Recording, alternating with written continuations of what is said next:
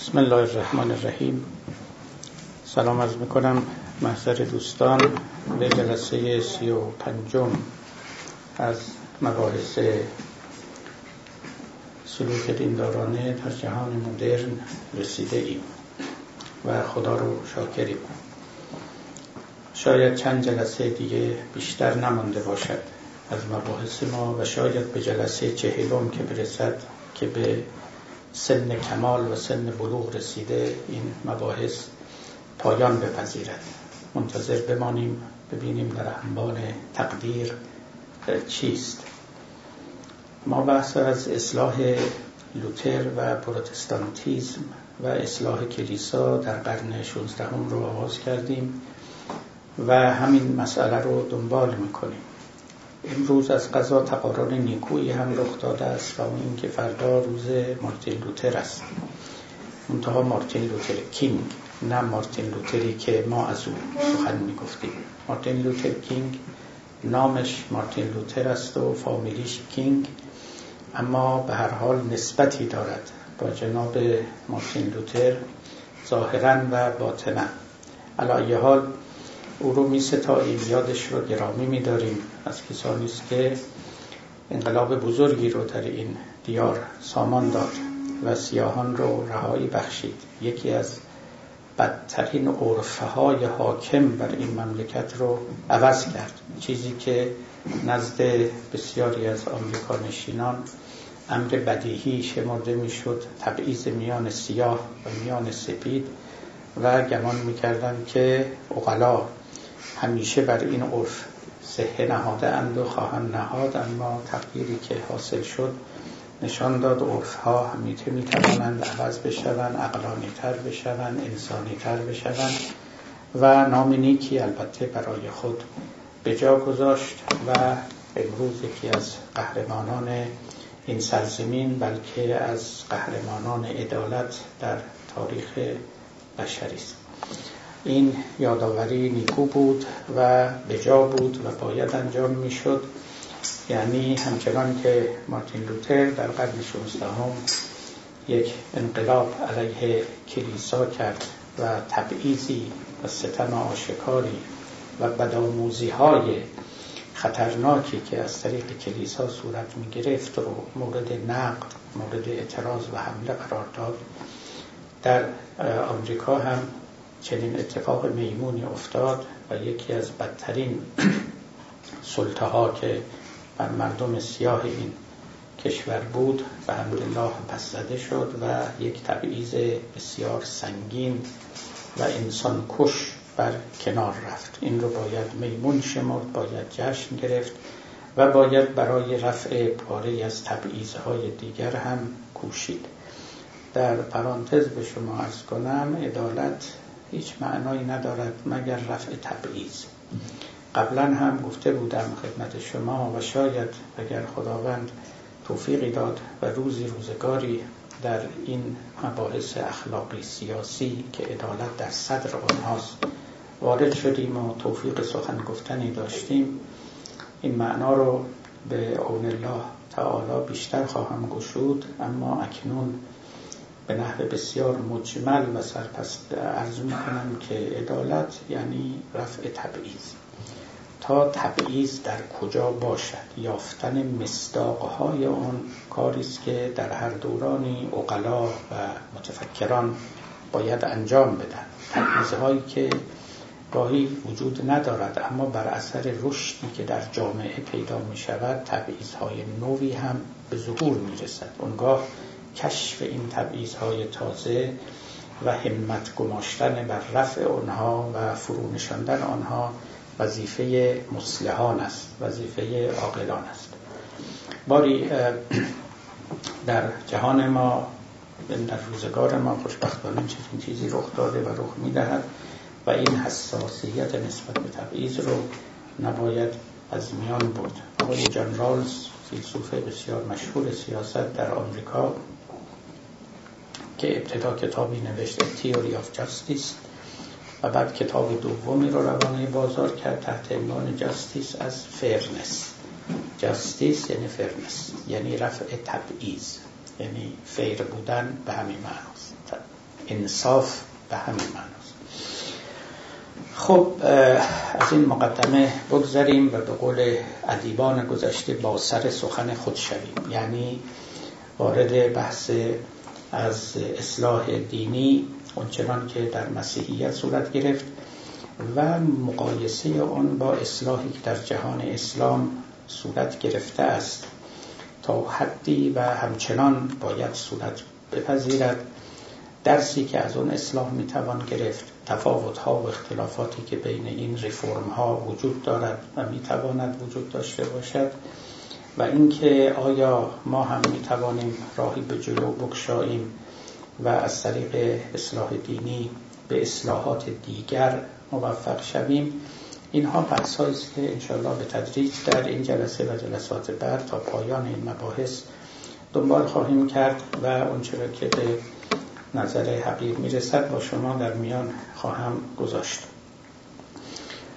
قصه لوتر چنان که گفتم در کشور ما از حدود 100 سال پیش مورد توجه قرار گرفت. آقایی بود به نام فتحعلی آخوندزاده یا آخوندوف که در نوشته‌های خودش ذکری از لوتر کرد، ذکری از پروتستانتیسم اروپایی و مسیحی کرد و تصریحاً و تلویحاً گفت که ما هم در جهان اسلام باید نوعی پروتستانتیسم رو برپا کنیم و چنان نهضتی، چنان حرکتی برای مسلمین لازم است.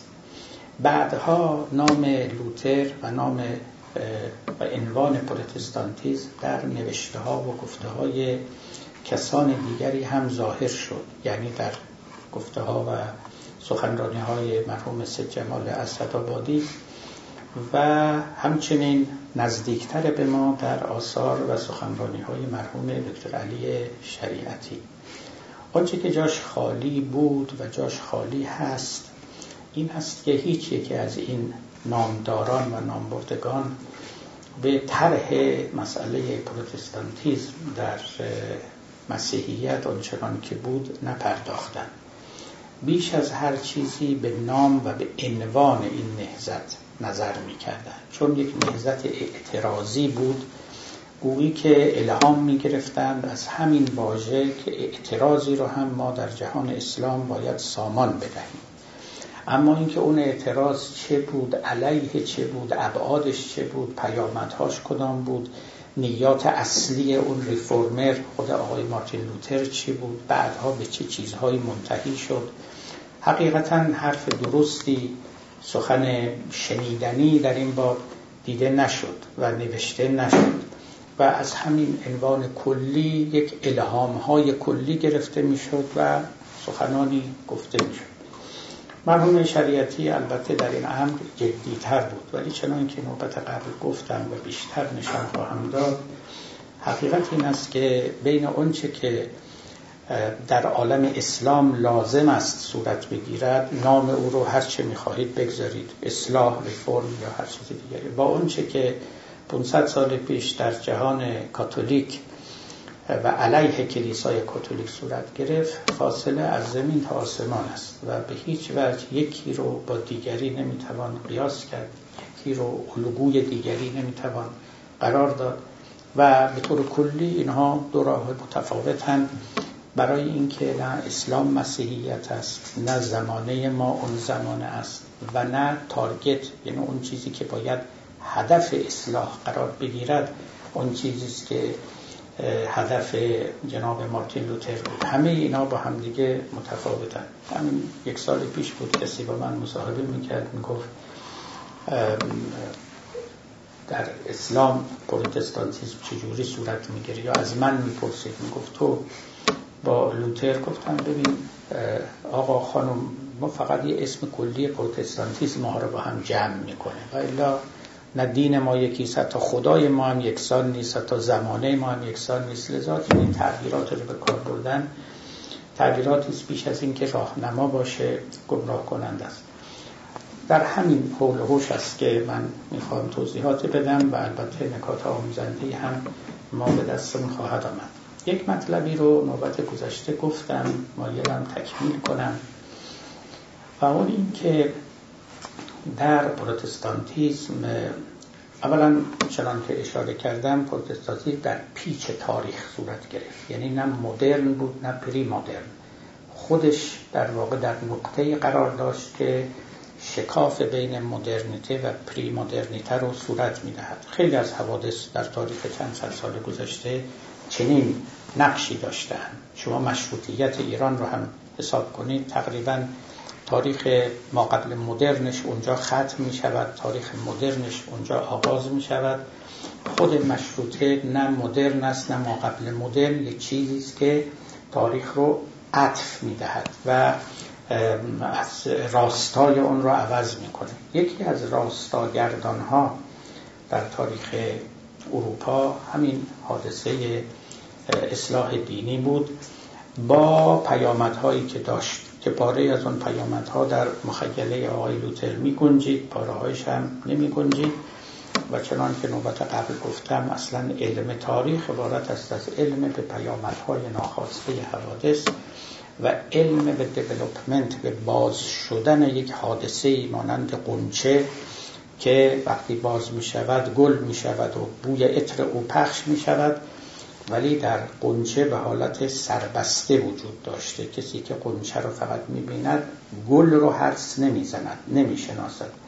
غنچه باید زمان پیدا کنه، فرصت بیابه تا بست تاریخی پیدا کنه و تمامیت خودش رو نشان بدهد و علم تاریخ دنبال کردن این بست تاریخی حوادث است، نه اینکه فقط به سرچشمه ها رفتن و دیدن که حادثه در حالت قنچگی و سربستگی و فروبستگیش چگونه بوده، بلکه باید تمام این بست تاریخی دیده شود. پاره از این پیامدها در ذهن آقای لوتر نمی گنجید و بدیهی بود که نگنجد و همیشه در همه تاریخ این چنین است. خب آقای لوتر که در پیچ تاریخ قرار داشت هرگز برای هماهنگ کردن و همراستا کردن مسیحیت با مدرنیته نکوشید. اصلا چنین صورت مسئله‌ای در آن دوران مطرح نبود. هنوز چیزی به نام مدرنیته که ما امروز میشناسیم و در دل آن زندگی میکنیم پیدا نشده بود، متولد نشده بود و تازه آغاز راه بود و هرچه بود دغدغه لوتر نبود. مطلقاً چنین چیزی مد نظر او نبود که جهان جدیدی قائم شده است و ما باید خودمون رو با اون هماهنگ بکنیم یا ارزش‌های تازه‌ای، معلومات تازه‌ای در اطراف ما پدید آمده و ما نباید از قافله علم و قافله اخلاق و تمدن عقب بمانیم. اصلاً و ابداً چنین چیزی حتی نیم واژه در این باره در آثار او دیده نمی‌شود و دغدغه او نبوده. دغدغه او شریعت مسیحیت هم نبود، برای اینکه تقریبا شریعتی ندارد مسیحیت. مصلحان دین یهودی در شریعت موسی علیه السلام، شریعت تورات خیلی فکر کردن، خیلی کار کردن و این اتفاقا یکی از نقصانهایی است که در اصلاحات جهان اسلام وجود داره. ماها تقریبا اطلاع درستی از ریفرم یهودی نداریم، با اینکه یهودیت به اسلام و به مسلمانی ما به لحاظ داشتن یک شریعت محکم و جا افتاده خیلی نزدیک است و مصلحان یهودیت در باب شریعت سخنان مهم می گفتند تا توانستند که پاره از اون رو با جهان جدید هماهنگ کنند. چنین دغدغه‌ای برای آقای لوتر وجود نداشت. لوتر دوره یهودیت رو به طور کامل منسوخ می‌دانست. نوشته‌هایی هم داره و بلکه بالاتر از اون نسبت به یهودیان بسیار بدمنش و بدرفتار و بدگفتار بود و یکی از سرفکندگی‌های کنونی پاره از پروتستان‌ها نوشته‌های لوتر در باب یهودیان است. یک آنتیسمیتیک خیلی قرص و قایم بود، القاب بسیار زشتی به یهودیان میداد، البته به دو طایفه، یکی به ترک ها که منظورش مسلمان ها بود چون سرکله اسلام با ترک ها در اروپا پیدا شد، لذا اینا هرچی به اسلام میخواستن بگن بر سر ترک ها میباریدن، یکی هم علیه یهودیان بود که اونها رو مثل خوک میدانست و بسیار چیزهای دیگه. و به یهودیت هم بهای چندانی نمیداد، پیرو سنت پاول بود که تقریبا تمام یهودیت رو بوسید و لوله کرد و کنار گذاشت و مسیحیت رو میگفت احکام یهودی برای یهودیان است، برای اینا رو پولس میگفت، اونهایی که یهودی زاده شده اند.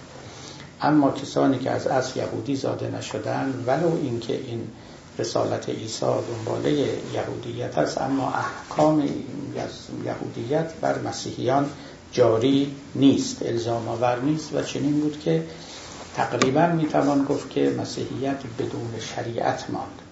یک دسته احکام اخلاقی وجود داره، اما اون آداب بسیار غلیظ و شدیدی که در یهودیت هست، یکی از آنها هم شما نشانی از آن در مسیحیت پیدا نمی‌کنه. عین همین آدابی که در باب طهارت هست، نجاست هست، غسل هست، نماز خوندن در چند وعده هست، دعا خوندن هست، دفن اموات هست و هر جزئیاتی که شما بگید. در باب رباخواری هست، در باب روابط جنسی هست که کدامش جایزه کدام جایز نیست، مجازات های بسیار سختی که در تورات هست، اگر آنها رو ملاحظه بکنید، سختگیری های بسیار شدیدی که نسبت به روحانیت یهودی هست.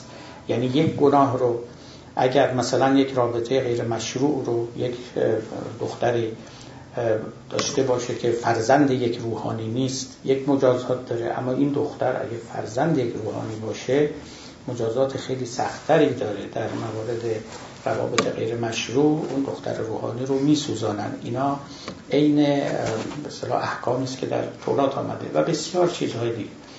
یکی از اینها در مسیحیت وجود نداره و سنت پاول راحت کرد مسیحیان. خب استفاده ای که جناب لوتر کرده بود در همین زمینه بود و میگفت مسیحیت یعنی ایمان، ایمان تمام شد، ایمان سولا فیدا، فقط ایمان، ایمانی که عشق است به مسیح، ایمانی است که رنج بردن همراه با رنج بردن مسیح است، خود رو شریک در تجربه های رنج کشانه او کردن. خب پس جناب لوتر با شریعتی هم روبرو نبود که بخواد این شریعت رو اصلاح بکنه. شما نگاه کنید یک ریفورمر امروزی مسلمان با چه مسائلی روبروست. میگن سنگسار میکنید، میگن دست دزد میبرید، میگن تبعیض میان زن و مرد هست، میگن چنین چنان دیگه. 3 تاشو من گفتم، 30 تاش هم خودتون میدونید. یکی از اینها برای جناب لوتر مطرح نبود. یک ریفورمر امروزی همه اینا رو باید حل و فصل بکنه. امروز فقه اسلامی حقیقتاً یک ماشین زنگ زده سنگین باری است که هر کسی که این بار و صلیب اصلاح رو به دوش میکشه باید این ماشین رو یه فکری براش بکنه. این فقه اسلامی همون است که جناب داعش اون رو به دست گرفت و دیدید که چه کار کرد. بسیاری از کارهایی که اینا میکردن از دل همین فقه میوردن بیرون. من به یاد دارم در همون ایام جناب آقای شبستری از دوستان ما و از مصلحان زمان ما مقاله نوشت خطاب به فقیهان ایران، به فقیهان شیعه، که شما برای من توضیح بدهید فقه شما با فقه داعشی ها چه فرقای مهمی داره. نداره، واقعا نداره. یعنی عین همون احکامی که اونجا بیان شده که کافر رو چیکار باید کرد، مرتد رو چی کار باید کرد، اینا همه را اجرا میکردن. منطقه خب مصادیق دیگه، شیعیان رو کافر میدونستن، میگرفتن راحت سر میبوریدن. هر کسی رو هم که موافق مشرب و مکتب خودشون نمیدونستن مرتد میشمردن، اونا رو هم به مجازات خودشون میرسوندن و غیره. یک چنین مشکلی برای آقای لوتر وجود نداشت و امروز وجود داره. لذا اصلاح دینی اسلامی در جهان حاضر با این گردنه‌های صعب العبور مواجه است که باید یک نفر رانندگی خوب بدونه که چجوری از این خلاص گردنه‌ها عبور بکنه و محلکه‌ها، دره‌ها در اطرافه که اندکی کج به پیچه و بد به پیچه هیچی خوراک جانوران درنده خواهد شد. جناب لوتر با کی بیشتر مواجه بود؟ با کلیسا. در واقع اصلاح لوتری اصلاح بر ضد کلیسا بود و آموزه های باطل کلیسایی از نظر او، چه رفتار کلیسا و چه آموزه های کلیسا.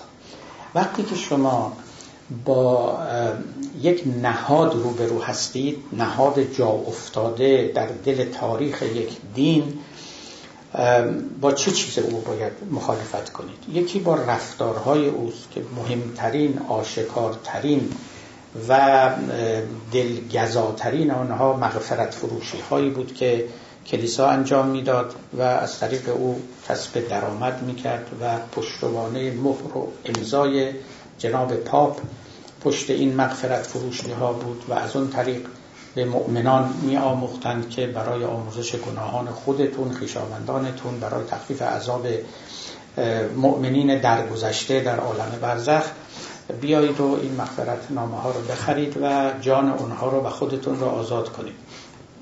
یکی رفتار کلیسا بود، یکی هم اعتقادات، مفاهیم دینی که نزد کلیسا بود.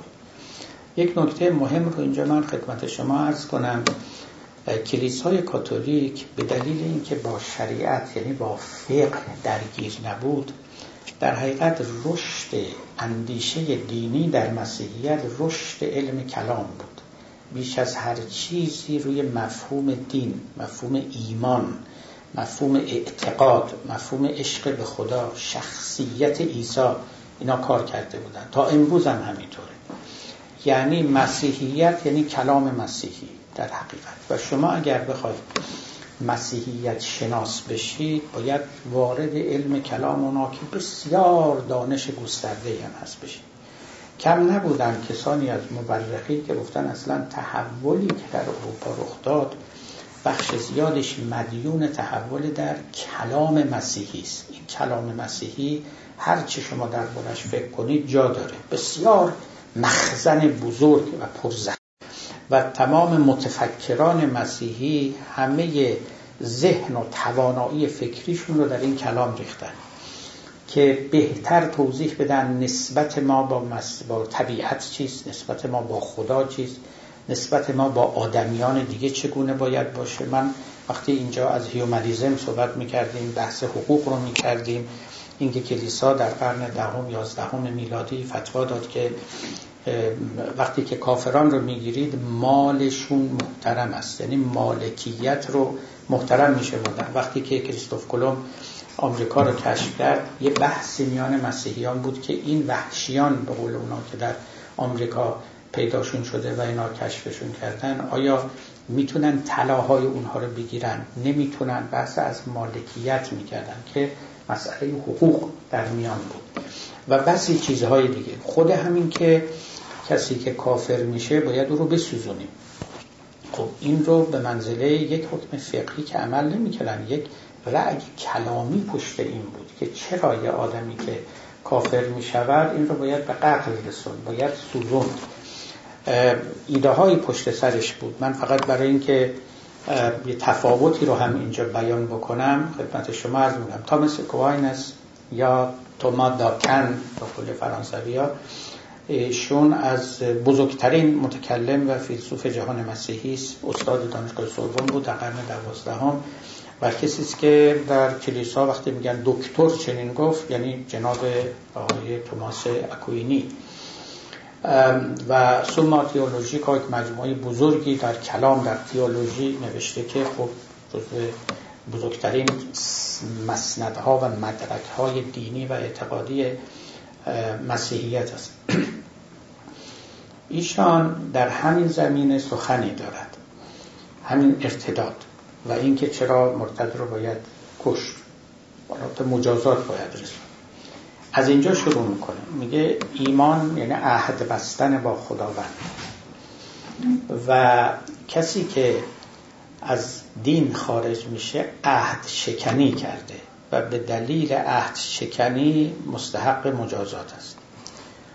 ما کاری به سابستانس یعنی به محتوای این استدلال نداریم که حالا آیا واقعا ایمان عهد بستن است، آیا از ایمان از دین خارج شدن عهد شکستن است، اما یه پشتوانه اخلاقی برای این فراهم کرده که عهد شکنی مجازات داره، حالا از نظر اونا اشد مجازات داره، یعنی کار تا سوختن هم میرسه. در مقایسه با ایشون و تقریبا همزمان با توماس آکوئیناس در اروپا و در فرانسه یک بزرگی در شرق میزیست به نام مولانا جلال الدین رومی در همین قرن 11 و 12. ایشون شما ببینید که چجوری مسئله رو مطرح میکنه. خلاصه سخن مولانا این است که کسی که دین نداره اصلا آدم نیست و ایمان رکنی از ارکان آدمیت و انسانیت است. وقتی کسی دین نداره یا از دین بیرون رفت در حکم وحشیان است، حیوانات وحشی، و بنابراین کشتنش همون است، همون حکم رو داره. دین و فرزندانشان جمله سبیل زن که وحشی اند از دین جلیل، همچنین کفار را خون شد مباح همچو وحشی پیش نشاب و رماح. نشاب یعنی نیزه. میگه مثل جانوران وحشی خونشون مباح است، ریختن خونشون مباح است و خون و فرزندانشان جمله سبیل، نه تنها خودشون بلکه بچه هاشون رو هم به اسارت میتوان گرفت، زان که وحشی هستند از عقل جلیل، برای اینکه بهره‌ای از ایمان ندارند. حالا شما ملاحظه بکنید که این تفاوت‌ها کجا ظاهر میشه. وقتی که شما در اون اصل در ایمان شناسی، در دین شناسیتون به راه‌های مختلف برید. ما حالا در عالم اسلام چقدر باید تقلب و تلاش بکنیم که این مسائل رو حل کنیم یا هضم کنیم یا منحل بکنیم، ولی اونجا از این جهات روش دیگری رو در پیش می‌گرفتن. البته این حرف که می‌زنم، یعنی اینکه کشتن مخالفان و مرتدان لازم است، این فقط کاتولیک‌ها نبودن، پروتستان هم همین عقیده رو داشتن و خودشون هم این کارا رو کردن. لذا نوبت قبلا خدمت شما گفتم یه وقتی فکر نکنید که نهضت پروتستانتیسم یک رهست روشن فکری بود در مسیحیت، اصلا بردن اینطوری نبود. روشن فکری متعلق به دوران مدرنه و روشن فکر در شکاف مدرنیته و سنت حرکت میکنه و آقای لوتر همچنان میتوان گفت که متعلق به دوران سنت بود و نه با علم زمانه خودش موافقت داشت، نه با کوپرنیک خیلی از در مسالمت در آمد. کوپرنیک رو تخطئه کرد و گفت این احمق، چون که مطابق نظر کوپرنیک خب زمین به دور خورشید می‌گرده دیگه، در حالی که در تورات داریم که به خاطر یوشع ابن نون خورشید برگشت، وقتی که غروب کرده بود دوباره برگشت تا روز شد، تا یوشع جنگ خودش رو تمام کرد و بر دشمنان پیروز شد. حالا ما اتفاقا عین این رو، یعنی مسلمان‌ها برای اینکه عقب نمونن از مسیح یا یهودی‌ها، همین قصه ها رو تو اسلام ساختن. اون دفعه برای شما گفتن که اومدن و میگن حضرت زهرا هم مثل مریم باکره بوده و علی‌رغم اینکه این همه فرزند به دنیا آورد همچنان باکره مونده. یکیش رو هم در همین باب میگن که حضرت علی پیامبر سرش رو نهاده بود بر دامن علی و خوابیده بود، حضرت علی هم خب دیگه به خاطر پیامبر ایشون رو بیدار نکرد و تقریبا داشت خورشید غروب میکرد که پیامبر بیدار شد و خداوند به خاطر اینکه پیامبر نمازش رو بخونه و نمازش قضا نشه خورشید رو برگردوند. دوباره عصر شد، دوباره هوا روشن شد و ایشون نمازش رو خوند. حالا اینا که مشابهت هایی است که تو این تواریخ هست، اقتباساتی است که یه دینی از یک دین دیگری کرده، یعنی تاریخ یک دین از تاریخ دیگری گرفته. جناب لوتر میگفت این احمق، یعنی کوپرنیک، میگوید که زمین به دور خورشید میگردد، در حالی که نمیداند که در تورات آمده است که به خاطر یوشع و به امر یوشع خورشید از حرکت باز ایستاد. پس معلومه خورشید میگرده، نه اینکه زمین میگرده.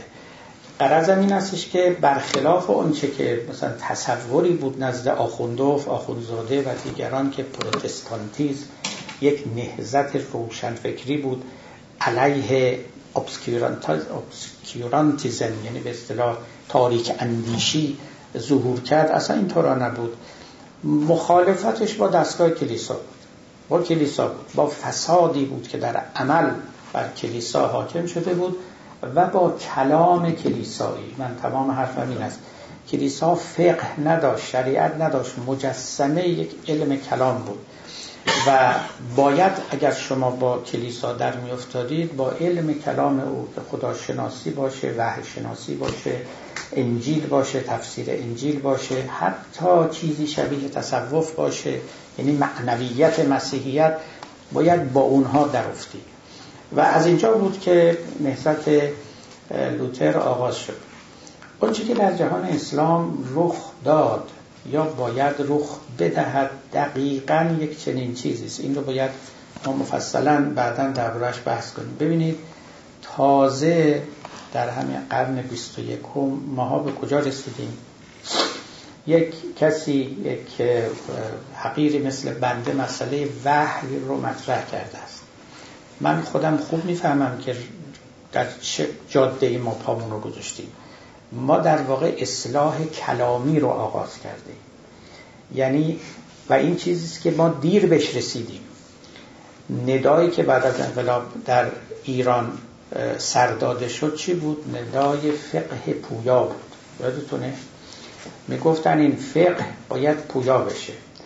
بعدم نمیگفتن، سوء تشخیص نبود، برای اینکه ظاهرترین آشکارترین چیز از اسلام در مقابل ما فقه اسلامی است، شریعت اسلامی است. چه بکن چه نکن، چجوری خونه بخر، چجوری خونه بفروش، چگونه قرض بگیر، چگونه قرض بده، چگونه ازدواج کن، چگونه لباس بپوش، اینا دیگه تمام این احکام فقهی که همه میشناسیم، از غذا خوردن، از پوشیدن، از سفر رفتن، از همه چیز.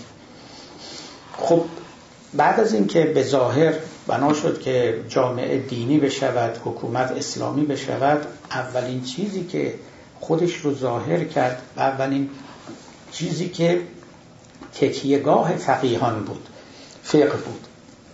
مثلا بضاعت فقیهان ما فقه، نه علم کلام، نه علم تاریخ. ما متکلم بسیار کم داریم، شاید یه دونه هم امروز نداشته باشیم، در کنار صدها فقیه که داریم.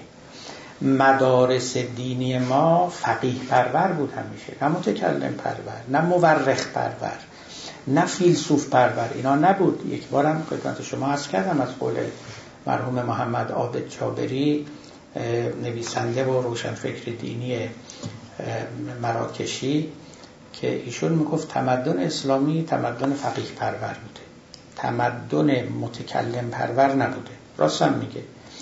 و در کنار سه تا تمدن دیگه، تمدن جدید تمدن تکنولوژی، ساینس اند تکنولوژی، تمدن یونان، تمدن فلسفه، گریک فلسفی، و تمدن اسلامی تمدن حقوق، لا، یعنی فقه یا شریعت در اصطلاح خود ما. و خیلی حرف درستی است. یعنی وقتی که بیرون این ساختمان رو می‌بینید، هر کی میاد تمام در و دیوار و خشت و آجرش فقه. گفتم خشت و آجر خیلی جالب. و اوائل انقلاب که قرار بود تحولاتی صورت بگیره و جزء تحولات این بود که پاره از متفکران مسیحی به ایران دعوت بشن، گفتگوهایی و دیالوگ‌های بین ادیان که بخشش هم انجام شد و بعدا مثل هر چیز دیگری حکومت اومد و تیک‌اوور کرد و هیچ دیگه از مسیر اصلی خودش خارج شد. یک بار در مدرسه سپه سالار بودیم که الان اسمش رو گذاشتن مدرسه شهید مطهری، و اینم از کارهای خیلی زشتی بود که تو حکومت اسلامی تو ایران شد. خدا رحمت کنه مرحوم آقای بازرگان رو، حتی با عوض کردن اسم بنیاد پهلوی مخالف بود. میگفت یه قومی اگه 100 تا کار بد کردن، یه کار خوب کردن، خب بذاری این یه کار خوب اسم خودشون باشه. چرا این اسم بنیاد پهلوی رو عوض می‌کنیم که بنیاد علوی؟ عیناً این مدرسه سپه سالار، خب یه سپه سالار نامی بالاخره حالا 100 تا آدم کشته ولی یه کار خوبم کرده، این مدرسه رو مسجد رو ساخته، کردن مدرسه مطهر. باری ما اونجا بودیم، صحبت سر همینا بود. یه مرتبه یکی از فقهای اون مدرسه واقعاً در چهرهش هراس دیده میشد. گفت یعنی شما میخواید روحانیون مسیحی رو دعوت کنید بیان اینجا توی مدرسه بحث بشه، گفتگو بشه؟ تمام خشت و آجر این مدرسه از فقه ساخته شده. من هیچ وقت یادم نمیاد. راست میگه. خشت و آجر اون مدرسه نه تنها از فقه ساخته، خشت و آجر حوزه علمی هم تمام از فقه. خشت و آجر این تمدن اسلامی از فقه ساخته شده و این خشت و آجر احکام خودشو داره، مثبتات و منفیات خودشو داره، چیزهای نیک و چیزهای بد. و امروز این خشت و آجر خیلی به ما سنگینی میکنه، خیلی خیلی. و عوض کردن این در و دیوار و این ساختمان میدونید هزینه زیادی داره. باری ابتدای انقلاب ندای فقه پویا سر داده شد. این به نظر من تشخیص درستی بود.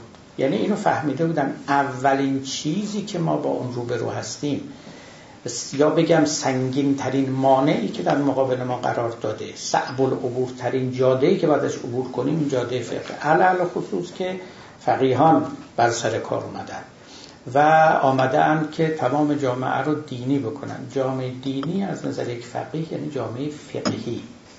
این درست همون چیزی بود که ما سر این با اونها درگیر شدیم. شما اگر آثار فرزند حقیر رو خونده باشید، من به اونا میگفتم جامعه دینی جامعه ایمانی، نه جامعه فقهی، و این دوتا خیلی با هم دیگه فرق داره.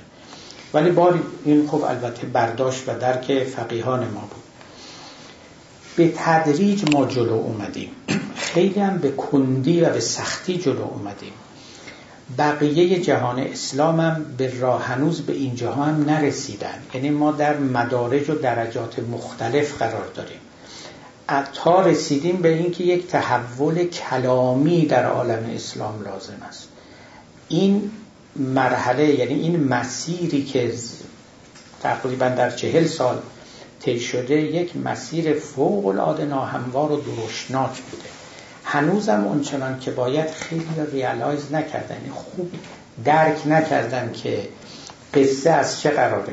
هنوز بعضیا فکر میکنن که ما چند تا آداب و سنن فقهی داریم، اینا رو عوض بکنیم دیگه خوبه، دیگه میتونیم راحت زندگی بکنیم، دیگه جواب همه مسائل هم داریم. بعضیا که معتقدن اصلا جواب همه مسائل تو فقهه، میگن شما مسئله رو به ما بدید، ما هم جوابش رو به شما بدیم. در مسیحیت یک اتفاق میمونی که افتاد این بود که از همون روز اول رفتن سراغ کلامش، گفتن ما تکلیفمون رو در باب ایمان باید روشن کنیم، در باب نسبتی که با مسیح داریم، نسبتی که با طبیعت داریم. اینا خیلی حرفای مهمی بود. بعضی از این چیزها رو ما احتیاج نداشتیم وارد بشیم، یعنی برامون حل شده بود. اینا رو توضیح خواهم داد مفصلا. بعضی از چیزها هم ما غفلت داشتیم، یعنی دیر به اونها رسیدیم، دیر تشخیص دادیم که گره کار در اونجاست. ببینید حالا مثال میزنم، مثلا از نظر ما مسلمان ها طبیعت یک امر آلوده‌ای نیست، یک امر پستی نیست، دون شأن یک مسلمان نیست که سراغ طبیعت برود و علم طبیعت بیافریند. البته ماها در عمل متاسفانه این کار رو نکردیم، اما اسباب و علل دیگری داشت. ولی از نظر همین آقای لوتر که ریفورمر بود و پیشینیان او کاتولیک ها، اینا میگن فال یعنی حبوط آدم، گناهی که کرد و افتاد، آدمی فرودست شد، از چشم خدا افتاد. دقیقاً حبوط. و طبیعت هم از چشم خدا افتاد، همه اینا از چشم خدا افتادن و دیگه ارزش نخستین خودشون رو ندارن. لذا علم طبیعت علم نازلی است، علم کمبهایی است، چون علم به طبیعتی است که از چشم خدا افتاده. بشریت هم از چشم خدا افتاد، دیگه خدا اعتنا نمی‌کرد به آدما. مسیح رو فرستاد تا به خاطر گناهان ما کشته بشود، تا دوباره ما از جای خودمون برخیزیم. پس از عیسی بود که آدمیان از سرفکندگی گناه نخستین نجات پیدا کردند و الا اونها هم از چشم خدا افتاده بودند. ما در اسلام نداریم این رو، خودمونم نمیدونیم که ما نداریم و چقدر مهمه این مطلب. چون مثل ماهی در این آب غوطه ور بودیم، شنا می کردیم، مثلا توجه نداشتیم به اینکه میشه راجع به طبیعت چنین نظری داشت که طبیعت از چشم خدا افتاده. نه، اصلا همچین چیزایی برای ما مطرح نبود. یک دانشمند مسلمان هیچ وقت چنین گرهی و چنین مانعی در راهش نبود اگر میخواست دانش طبیعت رو بیاموزه. ولی در عالم مسیحیت این رو خود فیلسوفان مسیحی، متکلمان مسیحی نوشتن. بالاترینشون آقای اتیان ژیلسون که از اساتید سوربن فرانسه بود و متکلم و روحانی مسیحی بود، مفصلا اینها رو در کتاب خودش شرح داده. یه چنین قصه‌ای در مسیحیت وجود داشت که این طبیعت اصلاً ارزش اون رو دارد که ما به طرفش بریم، علم به او پیدا کنیم. اولا ارزش داره، ثانیاً در نجات ما تأثیر داره یا نداره. یعنی مسئله دوم مسئله رستگاری بود، مسئله نجات و سعادت بود. ما این رو نداشتیم در مسیحیت. یا گناه نخستین که آدمیان همه گناهکارن مگر اینکه آمرزیده شدن. آمرزیده شدنشون هم وقتی است که به عیسی بپیوندند و مسیحی بشوند، به او ایمان بیارند. ما نداشتیم همچی چیزی رو. یعنی در عالم اسلام آدمیان گناهکار نیستن مگر اینکه آمرزیده شوند. اصلا آمرزیدن یعنی آمرزیده هم نیستن، اصلا گناهی نکردن که ما بس مغفرت و عدم مغفرت رو در میان بیاریم. اینا خب نکات نیکویی است که در این طرف بود.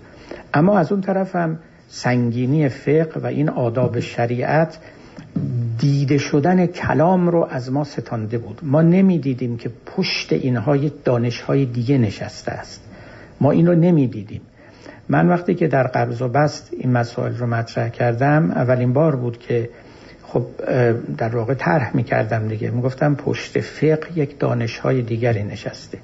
تا ما اونا رو عوض نکنیم این فقه عوض نمیشه. لذا برای عوض کردن فقه سراغ مراجع و فقها نرید. اونا هیچ وقت مادامی که مقدمات ذهنیشون همون مقدمات پیشینه، در فقهشون تحولی رخ نخواهد داد و همون جمع و تفریق‌های همیشگی رو می‌کنن. برای اینکه یک قدم بلندی ما برداریم، جاهای دیگر رو باید دستکاری بکنیم. یه پیچ و مهرهای دیگری است، از اونجاها باید آغاز بکنیم. من یادمه که در مقابل این سخن من آقای آذری قمی اومد یک سخنرانی کرد و گفت که این علم زمانه، دانش‌های دیگه، اینا یک میلیمتر هم، این تعبیر خودش بود، یک میلیمتر هم در فتوای فقیه تأثیری نداره. خب اشتباه بود دیگه. این همون درک خشک که من اسمشو میذاشتم پوزیتیویسم فقهی. پوزیتیویسم فقهی بود. پوزیتیویسم میدونید دیگه، مکتبی بود در فلسفه و در علم شناسی در اروپا اوایل قرن 20 و حلقه‌ای بود به نام حلقه وین که در اتریش تشکیل میشد. بزرگانی مثل کارنپ و دیگران در آنجا شرکت داشتند. اینها میگفتند که دانش آدمی فقط از تجربه میاد، هیچ چیز دیگری در اینجا مدخلیت نداره. که خب بعدها این مکتب به طور کامل فرو شکست. یعنی یکی از بزرگانش به نام آلفرد ایر که از فیلسوفان آکسفوردی انگلیسی بود، صریحاً آمد و گفت همه چیز برباد رفته است، یعنی که تمام مقدمات و مؤخرات و همه نتایجی که گرفته بودن، همه اونها مورد تردید و تشکیک قرار گرفت. این پوزیتیویسم یک خشکی بود که شما فقط به یک فن نگاه کنید و از تمام اونچه که در اطراف او قرار داره و این فن شما محفوف به اونهاست غفلت بکنید. بعدن اومدن گفتن نه، علم یعنی همین علم تجربی زیر سلطه فلسفه قرار داره و اگر شما این فلسفتون رو عوض کنید علمتون هم تغییر خواهد کرد. یعنی اینجوری نیستش که علم استقلالی داشته باشه و صرفاً بر تجربه بنا شده باشه. این حرف رو در یه شکل خیلی فلسفی ترش قبلا کانت گفته بود که علم از تجربه آغاز می شود اما به تجربه ختم نمی شود و در تجربه نمی ماند. چیز دیگری باید بر او افسوده شود. فراموش شده بود این سخن کانت. بعدها این دوباره زنده شد. باری در میان ما هم پوزیتیویسم فقهی وجود داشت و پوزیتیویسم فقهی وجود داره. یعنی اصلاً به اون چه که پیش از فقه وجود داره یا بر سر فقه نشسته و او رو میراند و مشروب میکند، از این به طور کامل غفلت شده است. چه عمری از مصلحان ما تباه شد و چه دفترها سیاه شد برای اینکه فقه اصلاح بشود و این عین اصلاح دینی شمرده شود بدون توجه به ماوراء فقه، بدون توجه به ماوراء فقه. و ما امروز کاملا کارنامه اون کسانی که در این زمینه کار کرده اند رو در اختیار داریم. سعیشون مشکور و مأجور باد، اما راه رو درست نمی رفتن. یعنی گرهگاه رو ندیده بودن و این البته موجب ملامتی نیست. به تدریج نسل پس از نسل راه‌های تازه رو کشف میکنه، نقصان‌های پیشینیان رو به دست میاره و سعی میکنه که اونها رو مرتفع کنه. ولی یه وقتی تمام امیدها به فقیهان دوخته شده بود، اصلا جز فقیهان کسی در صحنه نبود. مرحوم سید جمال اسدابادی هم وقتی که میخواست کاری بکنه، در به در از خونه فقیهان پیش شاهان، از شاهان پیش فقیهان میره. آمد و از مرحوم میرزا شیرازی فتوای تنباکو گرفت دیگه. بالاخره کسی دیگری نبود و عامه مردم هم مرجع دیگری نداشتن. چشمشون اگر به جایی و به کسی بود به همین فقیهان بود و فقیهان هم فنشون متکفل فقه بود. حد اکثر اصلاحی که میخواستن بکنن در دل فقه بود. تا امروز هم اگر شما نگاه بکنید که اصلاحات اینا در کجاها صورت گرفته، یعنی اینکه مثلا کفار دیگه نجس نیستن، مثلا توجه میکنید چیزی که بتونه یک پارادایم شیفت، یک تحول رادیکال پدید بیاره مطلقا نیست. خدا رحمت کنه. اینجا من باید ذکری از مرحوم آیتالله منتظری بکنم. مرحوم آیتالله منتظری در اواخر عمرش به خیلی چیزا متفتن شد. خب دریغا که دیر بود و دریغا که ایشان هم اون مسند زعامت پیشین رو نداشت، اما یک اعترافاتی کرد که از یک فقیه بسیار شنیدنی بود. یکی تجدید نظری که در باب قتل مرتد کرد که خب نشان میداد که حقوق و خود ارزشی که نفس انسان داره منهای این که متعلق به کدام دینه برای او مطرح شده بود، چون این از مهمترین نکات بود در دل ادیان مختلف که خودیها آدمترند از غیر خودیها، مؤمنها آدمترند از غیر مؤمنها. ولی بالاتر از این مرحوم آیت الله منتظری 4 جلد کتاب نوشته راجع به ولایت فقیه. پاره های از اون رو من درس میدادم، خودم درس به این معنا کنی توضیح میدادم که رأی این بزرگان در باب ولایت فقیه چیست، ادله اونها چیست، مبانیشون کدام است و چه آرگومنتی دارن. پاری ولی این مال کی بود؟ مال اوایل انقلاب. تقریبا 30 سال پس از آن ایشان یک کتاب کوچکی نوشت راجع به حقوق مردم، حقوق الناس، و در اونجا به صراحت گفت حقیقت حکومت چیزی نیست جز یک قراردادی که بین مردم و حاکمان بسته میشه. شما ببینید این سخن 300 سال پیش تو اروپا گفته شده بود. این که حقیقت حکومت حاکم اصلی الله است و بعد نماینده الله فلا، اینا همین چیزا بود که فقیه ها برای خودشون این درست کرده بودن دیگه و آخرش هم میرسید به خودشون دیگه. یعنی یه قبایی دوخته بودن آخر به تن خودشون، چون که خدا که کجاست؟ خدا که نیست، تو آسمون هست، هر جا هست. بالاخره ما دستمون به دامنش نمیرسه. نماینده های خدا مهمن. نماینده هم که بنده و شما که نیستیم، یه کسانی هن که خودشون رو منتسب به او میدونن. از یه مقدمات خوبی شروع میکردن اما یه نتیجه خیلی بدی میگرفتن. میگفتن هیچ کس بر دیگری حق تحکم و حق تسلط نداره. این خیلی خوبه، این خیلی مقدمه نیکویست.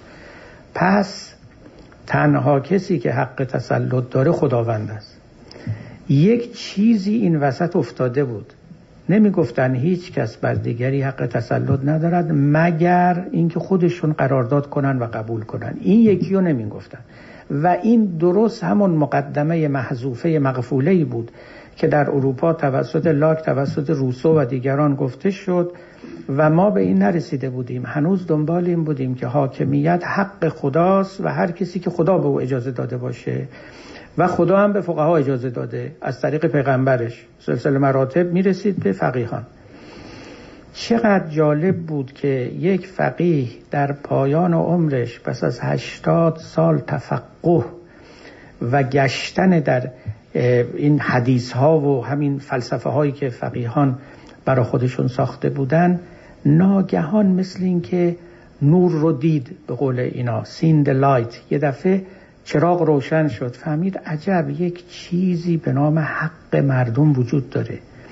مردم حق دارن بر خودشون حکومت کنن، میتونن بین خودشون قرارداد بکنن و یه عده‌ای رو اجیر کنن. اصلا حاکمان اجیران مردمن، اصلا چیزی بیشتر از این نیست. حتی از وکیل هم باید گذشت. یه عده‌ای رو اجاره کنن، اجیر کنن، بگن در مقابل این مقدار مزد بفرمایید این خدمات رو بدید، وقتی هم ندادید تشریف ببرید، بذارید یه کسی دیگه که از شما کارآمدتر و با کفایتتر بیاد. این واقعا این منطق عقلانی چیزی کم داره از عقلانیت. اون وقت هنوز ما تو این روزگار یه کسی رو داریم به نام آقای آیتالله جوادی آملی، اومد گفت نه، حاکم وکیل مردم نیست، ولی مردم است. ببینید این حرف چقدر فاصله، یعنی ما آقای شماییم، ما سروریم، ما وکیل نیستیم که شما ما رو وکالت داده باشید که از طرف شما بیام یه کاری بکنیم. نه خیر، شأن ما بالاتر از این حرف است. با کمال صراحت این سخنان گفته می شود. در همین قم وقتی آقای بزرگوار دیگری جناب آیتالله منتظری در یه جزوه کوچیک، اونم در پایان عمر و در پایان تلاش‌های فقهی خودش، دو کلمه می‌نویسه که حقیقت حکومت و حاکمیت جز قرارداد بین مردم نیست. و حالا شما فکر کنید که این دانش بیرون فقهی اگه زودتر به این فقیه رسیده بود، تمام مطلب اینه، این دانش ماوراء فقهی اگر زودتر به این فقیه رسیده بود، والله اون 4 جلد کتاب هم نمی نوشت، بلکه 4 جلد کتاب علیه ولایت فقیه می نوشت، به جای اینکه در راستای او و در له او بنویسه. و نه فقط ایشون، قبل از ایشون کسان دیگر. خب این همون چیزی است که اصلاح فقه از درون فقه بر نمیخیزد. این همه حرف من این است، یک چیزای دیگری بیرون آن هست که فقه یک حجاب ستبر سنگینی است در مقابل دیده شدن اونها، و چون دیده نمی شود فقیه همیشه به کارهای جزئی خودش میپردازه، مثل وکیلی که در دادگاه با همون قوانینی که داره اونا رو جمع و تفریق میکنه تا یک کیسی رو حل کنه، پیروز بشه یا پیروز نشه. اینجا در باب قرارداد نکته‌ای رو گفتم، باز از جناب مارتین لوتر یک نکته‌ای به یاد آوردم که خیلی جالبه. مارتین لوتر خب اومد روحانیت کلیسایی رو برانداخت، پاپ رو هم سر جای خودش نشاند و گفت پاپ نداریم، مفسر رسمی نداریم. خب اینا دیگه اصل نهضت و انقلاب او بود. و ما کتاب داریم و رهبر ما و مرجع ما کتاب است، یعنی متن مقدس، و هر کسی هم میتواند از او کسب ایمان بکنه. خب بعد صحبت سر این بود که خب پس این دینی که تو آوردی یا این فرقه‌ای که ساختی، بالاخره روحانیان اونجا چی کار دارن؟ داره روحانی نداره. کما اینکه به تدریج روحانی هم درست شد، یعنی به جای یک چرچ که کلیسا باشه 200 و چند تا الان کلیسای کاتولیک وجود داره، پروتستان وجود داره. منتها حرفی که آقای لوتر میزد حرف جالب بود، میگفت روحانیان هم اجیر مردمن، اصلا هیچ سمت سروری بر مردم ندارن، نه تفسیرشون تفسیر رسمی است و نه خودشون شأنیت بالاتری دارن، مردم اجیرشون میکنن و بهش میگن بیا فلان چیزو یاد من بده، همینو بس، هیچ خصوصیت دیگری ندارن. یعنی دقیقاً همون چه که ما در مورد ولایت و حاکمیت میگیم که یه قرارداد باید برقرار بشه، درست اینجا هم یه چنین چیزی. یک صنفن، مثل صنف نجار، مثل صنف طبیب، شما احتیاج دارید میپردازید، اونم حاجت شما رو برمیاره، میاد در و پنجره منزلتون رو تعمیر میکنه، میاد ساختمون میسازه، طبیب میاد بیماری شما رو علاج میکنه. قرارداد هم بین شما هست که شما هم اجرت او رو بپردازید. میگم روحانیان دقیقاً این چیزی هست. چون روحانیت رو برانداخت، اما چون دین نمیتونه بی روحانه باشه، یعنی کسانی که متخصصانش باشن جایگاه اینا رو هم خوب معین کرد به نظر من، و توضیح نیکویی داد که شاید به کار امروز ما هم بیاد. خب من یه مقدار این دایره بحث ما همطور قبض و بسط پیدا میکنه، چاره هم نیست، به خاطر اینکه خیلی اینجا ما نکته داریم که باید اینا رو در کنار هم بنشانیم، پا به پای هم پیش ببریم و در عین اینکه وارد جهان اسلام شدیم اون جهان مسیحیت رو هم و تاریخش رو از نظر دور نداریم، مقایسات و مقارنات خودمون رو هم انجام بدیم. اون چیزی که من در واقع میخواستم امروز بگم بیشتر همین بود که اولین چیزی که در مقابل ما قرار گرفت و مصلحان ما احساس کردند که باید به سراغ او بروند، به فریاد او برسند و آفاتی رو که پدید آورده علاج کنن، فقه ما بود. این البته همچنان باقی مونده.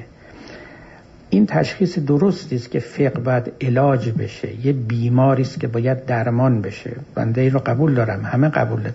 اما اینکه درمانش چیه خیلی مهمه، اینکه داروش کدامه مهمه.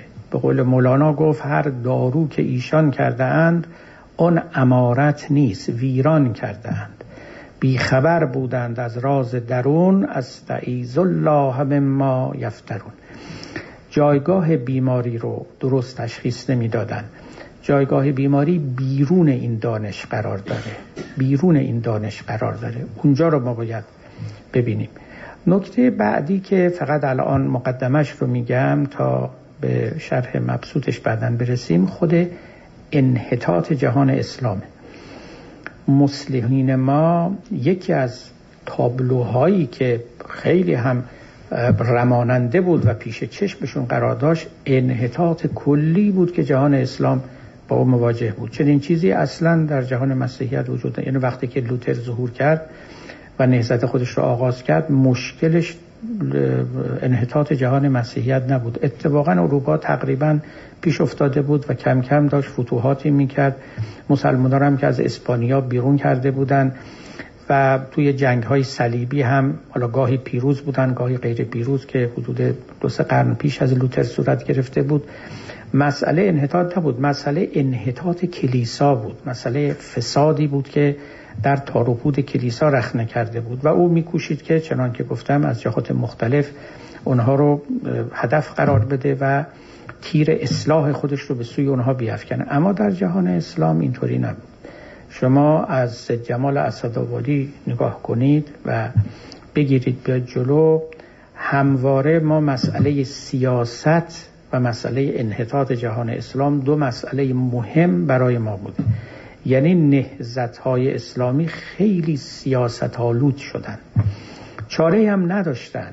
انحطاط جهان اسلام یه بخش مهمش انحطاط سیاست بود، انحطاط سلاطین بودن و استبداد سیاسی بود که حاکم بود، همه چیز رو هم زیر سلطه شوم خودش گرفته بود و این البته کاملا رویه کار رو عوض میکرد. چاره‌ای نداشتن. سید جمال اسدابادی مجبور بود که پیش سلاطین بره، پیش فقیهان بره، این طرف بره اون طرف بره و از اونها چیزی رو التماس کنه و درخواست کنه.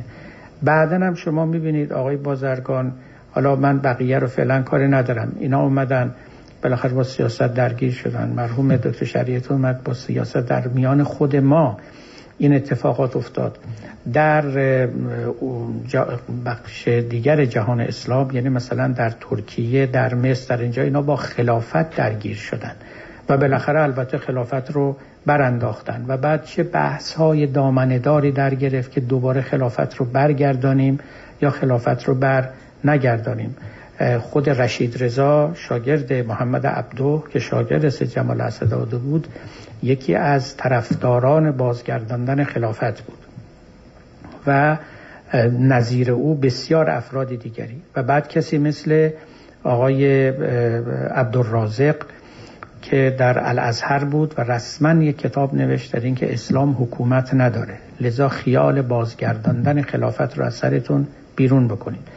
چنان بر او سخت گرفتن، از الازهر بیرونش کردن، دفترش رو آتش زدن و تا آخر عمرش تو خونش خانه نشین بود و کتابش که الاسلام و اصول الحکم، اسلام و مبانی حکومت، که در 1924 درست همون سال الغاء خلافت عثمانی نوشت، خیلی سر صدا کرد. تا همین اواخر تو مصر این کتاب ممنوع الطبع بود، اجازه انتشار نداشت. در لبنان چاپ می شد و من چاپهای لبنانی او رو دیده بودم. در خود مصر حالا شاید اخیراً گویا که اجازه دادن. یه چنین کتاب تکان، چرا؟ چون علیه خلافت اسلامی بود. مصلحین ناچار بودن درگیر بشن با سیاست، برای اینکه سیاست یکی از علل و ارکان انحطاط بود، یکی از خودش part of the problem بود.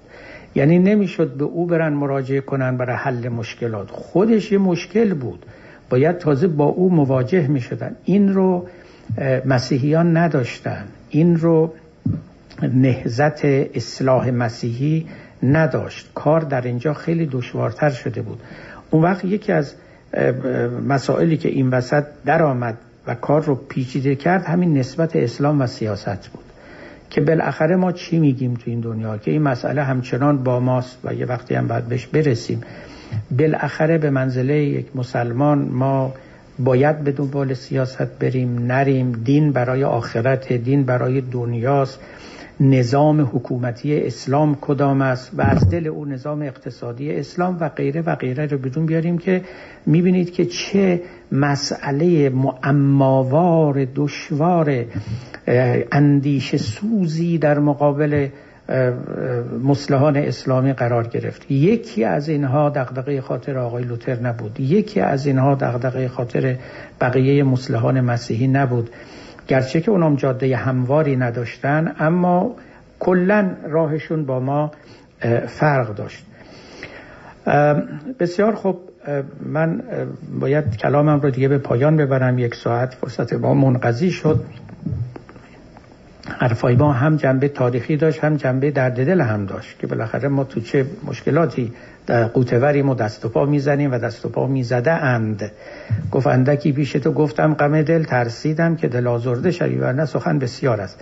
حالا این سخن بسیار رو ان شاءالله نوبت‌های بعد دنبال می‌کنیم. و سلام.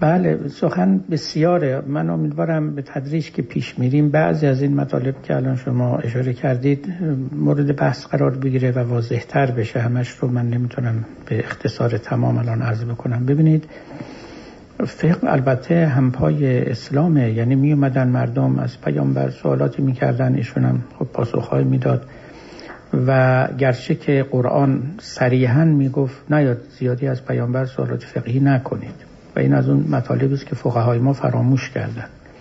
من این رو یک جایی هم نوشتم، یا یه در قرآن داریم خیلی صراحتاً میگوید که لا تسألوا عن اشیاء ان تبد لکم تسؤکم، از مطالبی نپرسید که جوابش ممکنه برای شما ناخوشایند باشه. عموم فقیهان هم نوشتن منظور سوالات فقهی است، چون بعضی مفسران گفته بودن که منظور سوالات دیگر است، مثل اینکه بپرسید من کی میمیرم مثلا. حالا پیغمبرم که نمیدونست اینا رو جوابش، حالا فرض کنیم من میدونست، خب علیک به شما بگن شما فردا میمیرین، خب این جواب ناخوشایندی. ولی مفسرین گفتن نه، این نبود، منظور همین مسائل فقهی بود. با سوالاتشون فقه رو ایجاد میکردن، حتی در زمان پیامبر. یعنی اگر اون سوال کسی نمی‌کرد، اون جوابم پیغمبر نمیداد، یه بابی از فقه بسته بود. ولی خب این کارو کردن دیگه و خورده خورده این مسائل پدید آمد. نکته دوم این که ببینید فقه نسبتی دارد با رشد این توسعه اجتماعی. تا وقتی که مسلمان ها تو مکه بودن و مدینه بودن و اینا، بالاخره یه فقه خیلی ساده ای داشتن، زندگی بسیار ساده و بسیط بود، روابط خیلی اندک بود. وقتی که فتوحات صورت گرفت و وارد کشورهای دیگه شدن، هم اون کشورهای دیگه مثل ایران مثلا برای خودشون نظمی سیاستی قانونی داشتن، یا مصر مثلا، اینها قرنها مردمش زندگی کرده بودن، آداب و سنن داشتن و موجودات بی‌بطه‌ای نبودن، خیلی ریشه‌دار بودن. مسلمان‌ها از اونها خیلی چیزا رو آموختن و خیلی سوالات هم براشون مطرح شد. و فقه در اسلام، حالا چه شیعه و چه از سوالات در واقع تولید شد. کسی نمیاد بنشینه و بگه 1 2 3 اینها اصول فقه هست، این مطالب رو یاد بگیرید. نه، اینطورا نبود. یه مقدمات اندکی تو خود قرآن بود که میدونیم که بخش خیلی کوچکی از قرآن دیگه، بقیه سوالاتی بود که از فقیهان میکردن و فقیهان هم رفته رفته یه لاجیکی، یه روشی پدید آوردن برای اینکه این سوالات رو جواب بدن. حالا خواه به قرآن مراجعه کنن یا خواه به موارد خیلی اندکی از سنت نبوی، چند تا حدیث که از پیامبر به طور معتبر مانده بود. ابو حنیفه میگه 17 تا حدیث بیشتر نیست، بقیه‌اشو اصلا قبول نداشت. به همین دلیل هم در فقه ابو حنیفه بیشتر قیاس صورت می‌گرفت، یعنی به نص و به متن مراجعه نمی‌شد، قیاس می‌کردن، میگفت این حادثه هم مثل اون حادثه میمونه، لذا از روی او این رو استخراج می‌کرد. فقه اینجوری فربه شد، یعنی آمدند و سوالات مختلف کردن، با غیر مسلمان ها یا تازه مسلمان ها روبرو شدن. روابط اینها مسئله بود. حاکمانی به نام اسلام بر سر تخت نشستن، خلفای اموی بودند و بعد خلفای عباسی. و میبینید که در این دوره، یعنی دورانی که فتوحات آغاز شد، دوران رشد فقه رشدش و ظهور بزرگترین فقیهان اهل سنت، حتی فقیهان شیعه که امامان شیعه باشن، مال هم 1 2 قرن بعد از وفات پیامبره. برای اینکه جهان اسلام تازه داشت خودش رو میشناخت و میخواست روابط خودش رو به نحو قانونمند تعریف بکنه، چه در زندگی خصوصی و چه بیشتر در زندگی عمومی. ما از قرن 4 و 5 که کلام و عرفانمون رشد میکنه، البته کلام قدری جلوتر. من این رو در جای دیگه هم نوشتم که آدمی اول حریص نان بود، زان که قوت نان ستون جان بود، چون به نادر گشت مستغنی ز نان، طالب نام است و مدح شاعران. اول آدم باید شکمش رو سیر کنه. وقتی که شکمش سیر شد، فکر حاجت‌ها و نیازهای برتر میفته، فکر هنر میفته، فکر شعر میفته، فکر علم میفته، فکر دین میفته، فکر همه این چیزا. تا گرسنه است دنبال هنر و این حرفا نیست. جامعه اسلامی ابتدا که در حکم کودک بود و در حال رشد کردن بود، در حال بازیافتن و بازشناسی خیشتن بود، ارتباطاتش رو با دیگران توسعه میداد، سعی میکرد که به قانون رو بیاره. وقتی که شکمش به اصطلاح سیر شد، به این معنا که نظم نسبی پیدا شد، حکومت سر جای خودش نشست، مردم سر جای خودشون، فقیهان، قوانین پیدا شد و فقه فربه شد. حالا نوبت این بود که به هنر و علم و فلسفه و یونان و اینا رو بیارن و تقریبا اینطور هم شد. منتها بعدها دیگه از قرن 7 و 8 تقریبا دیگه افول ما و زوال تمدن اسلامی دیگه مسلم شد. بنابراین این چیزی نبود که کسی دامن بزنه، خود به خود احتیاجات زمانه اینها رو به وجود آورد. در دوران خودش هم در یه توازن و تعادلی به سر می برد. اونچه که ما امروز با او مواجهیم برهم خوردن این تعادله. یعنی هیچکی نمیگه فقه باطل بود، بیوجه بود، نالازم بود. نه، لازم بود. و اصلا از دیدگاه فونکسیونالیزم به اصطلاح، تا چیزی فونکسیون نداشته باشه جامعه او رو به وجود نمیاره. این یه نقشی ایفا میکرد، یه خدمتی میگذارد، بنابراین به وجود اومد، به اندازه خودش هم رشد کرد. در کنار رشد چیزهای دیگه اونچه که بعدن رخ داد این از بین رفتن توازن بود، یعنی فقط فقه موند، بقیه چیزا عقب رفتن. این همون گله است که شما اشاره کردید غزالی میکنه. غزالی مال قرن پنجمه، کتاب یا علوم احیاء العلوم می‌نویسه، بارها اینجا گفتم براتون، تمام حملش به فقهاست، یعنی به فقها نیست، در واقع تمام گلهش اینه که فقه بر تمام علوم دیگه چربیده و سایه افکنده، همه رو زده کنار. و او خصوصا مشکلش اینه، میگه علم اخلاق رو هم از دست ما گرفته و الگوی مسلمانی الگوی فقهی شده و بالاترین علم علم فقه شمرده میشه. بعد اینجاست که او هم میاد و به منزله فقیه درجه اول میگه فقه علم دنیاست، اصلا علم آخرت نیست و برای سعادت آخرتتون به چیز دیگه شما احتیاج دارید که علم اخلاق باشه، با توضیحات مفصلی که خودش داده. آنچه که بود یه توازنی بود، از یه جایی به بعد این توازن به هم خورد، یعنی دیگه یه فقیه، حتی در زمان فیلسوف همینطور بود. شما نگاه کنید یه ابن سینایی بود که هم فیلسوف بود، هم طبیب بود، هم داروشناس بود و خودش رسما بیماران رو میدید، معالجه میکرد. به صفویه که میرسیم چیه؟ آقای ملا صدرا ذره‌ای از علم زمانه خودش نمیدونه، هیچ، فیلسوف فقط. حتی در آثار خودش نقد میکنه ابن سینا رو، میگه فیلسوف که نباید بره آزمایش بول و ادرار بکنه، فیلسوف که نباید بره مریض معالجه بکنه، اصلا رسما همین کلمات رو میگه، قاروره بگیره، آزمایش ادرار بکنه، فیلسوف کارش بالاتر از این حرف هست. من همین اینجاها رو وقتی میبینم میگم این توازن دیگه به هم خورد. شما ابن رشد رو که میبینید، این آدم هم فقیه، هم فیلسوفه، هم متکلم. یا مثلا فارابی چند فن است، در چند فن دست داره، فیلسوف سیاسته، فیلسوف اصطلاح علم اعلاست، یعنی فلسفه ما بعد از طبیعه است و چیزهای دیگه، زبانشناس، موسیقیدان و غیره. کتاب موسیقی که از فارابی باقی مونده خیلی کتاب قطوریه، شاید از کتابای دیگه فلسفیش هم قطورتر باشه. من دفعه تو دانشگاه پرینستون بودم، میدونم وحشت کردم، عجب کتابی. همه اینا تموم شد، یعنی شما وقتی که میاد پایین‌تر دیگه یه ابن سینای دوم تولید نشد. چی شد؟ خب این همون روزه است که ما همیشه میخونیم، ولی من میخوام به شما عرض بکنم که این که میگید فقه آیا جایی نداشت، چرا جا داشت، منتها جایی داشت در کنار چیزهای دیگه. رفته رفته یه علم منحصر به فرد شد، یعنی فقیهان ما دیگه نه فلسفه درستی میدونستن، نه علم کلام، نه علم تاریخ، نه هیچ چیز دیگری. همین تاریخ اسلام رو اینا نمیدونن، تاریخ اسلام رو همین فقیهان امروز ما. با من اینو چند بار نقل کردم، خدا این آقای حسن روحانی حفظه الله که الان رئیس جمهور کشور، و موقعی که در انگلستان بود و ما با هم بودیم قبل از انقلاب و یک سفری هم با هم به فرانسه رفتیم وقتی که آقای خمینی در فرانسه آمده بود و غیره، این در گفتگوهایی که با هم داشتیم یه بار با هم میگفت فلانی این آقایون مراجع قصه امام حسین رو فقط به اندازه که از مداحای شنیدن بلدن، هیچی بیشتر، یعنی اگه شما بگید یه دونه کتاب دقیق تاریخی اینا راجع به همین ماجرای امام حسین ما به بقیه قصه خونده باشن، نه، راست میگه، من اینو میدونم.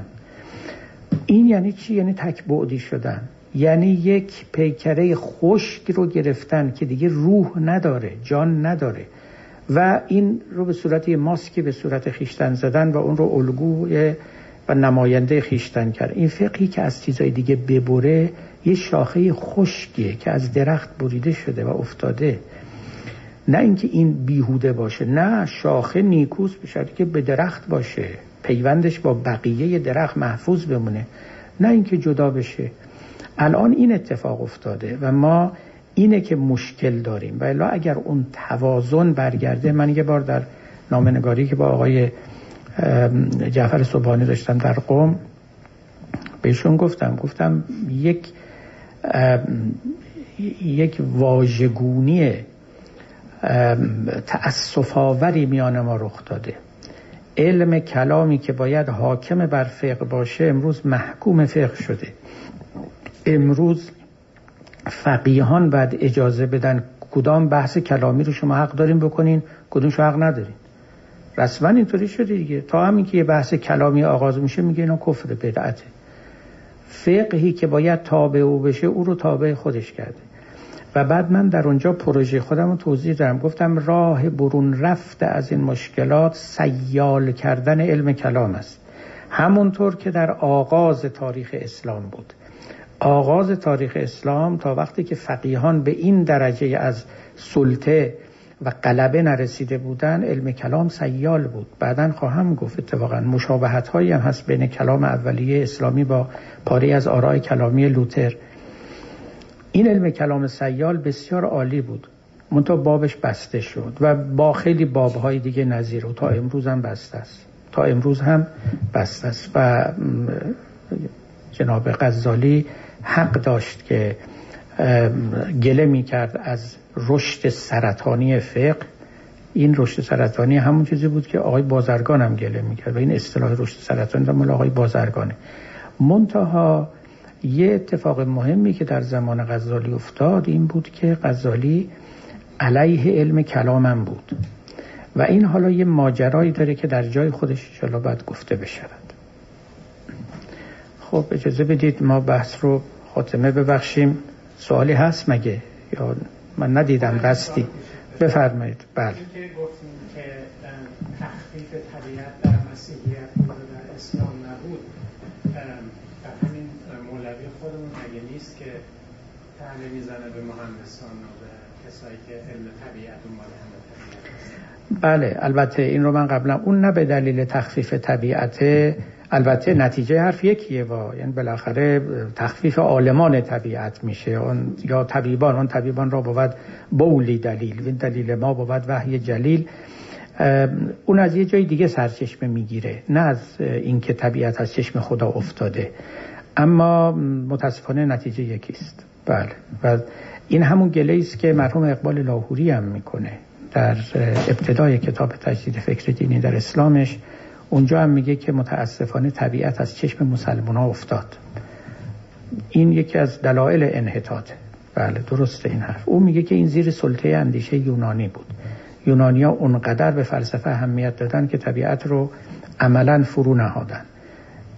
حالا من در این داوری مرحوم اقبال لاهوری تردید دارم، برای اینکه شما میدونید ارسطو یک طبیعت شناس درجه یک بود، یعنی فقط فیلسوف نبود، اصلا عالم بود، ساینتیست بود رسما. مخصوصا در بیولوژی کنار دریا زندگی می‌کرد، خیلی ظرافت‌ها و نکته سنجی‌ها کرده بود.